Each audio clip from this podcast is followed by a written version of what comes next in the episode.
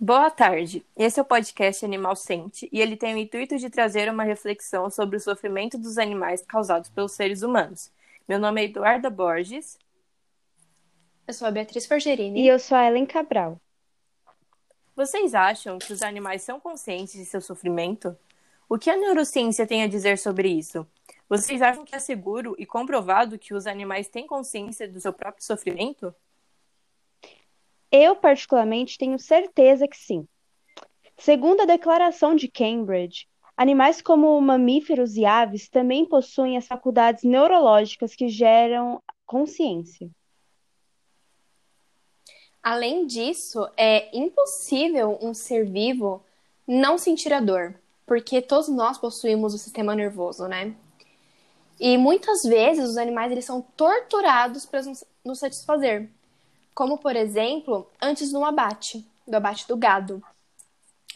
Porque os criadores de gado, um dia antes que vão matar esses animais para o nosso consumo, eles alimentam eles apenas com sal grosso, o que faz com que esses animais sintam muita sede e apenas dão água no dia do abate. E isso faz com que toda a sua carne, a sua musculatura relaxe, fazendo a sua carne ficar perfeita para o nosso consumo. Bom, com certeza a neurociência tem provas de que todos os animais têm consciência de seu sofrimento.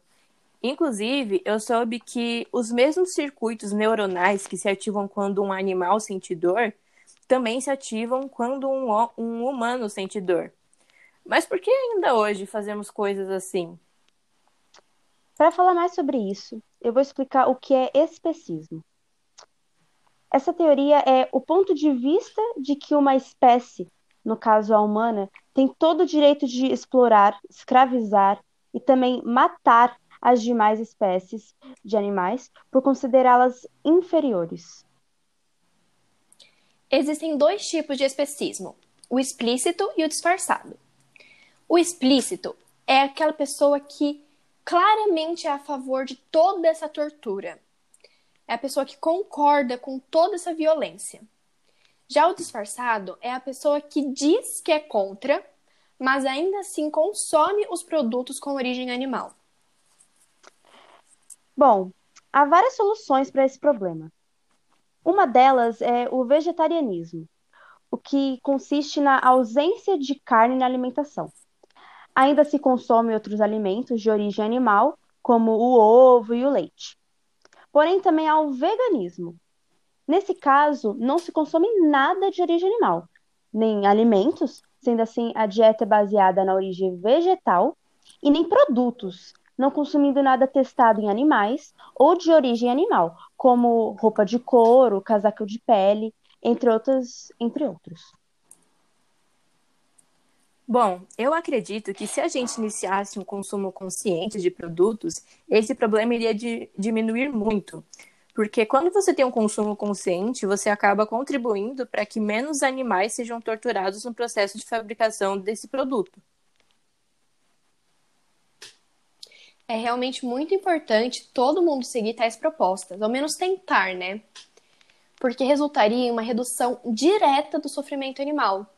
Quanto menos necessitarmos de produtos com origem animal, menor será a necessidade de ter esses animais, animais servos de nós. Bom, nesse podcast nós abordamos sobre uma questão que deveria ser abordada e debatida mais vezes atualmente, pois é uma situação que deveria trazer uma reflexão nas pessoas de até quando os nossos interesses pessoais são importantes. Será que realmente vale a pena trazer tanto sofrimento aos animais para estarmos satisfeitos? Essa questão foi abordada de uma forma breve nesse podcast. Se você gostaria e tem o interesse de se aprofundar no assunto, estamos recomendando um vídeo do YouTube chamado A Carne Fraca que aborda de uma forma mais extensa o assunto. Muito obrigada pela sua atenção. Meu nome é Eduarda Borges. Eu sou a Beatriz Forgerini. E eu, Ellen Cabral. E esse foi o podcast Animal Sente.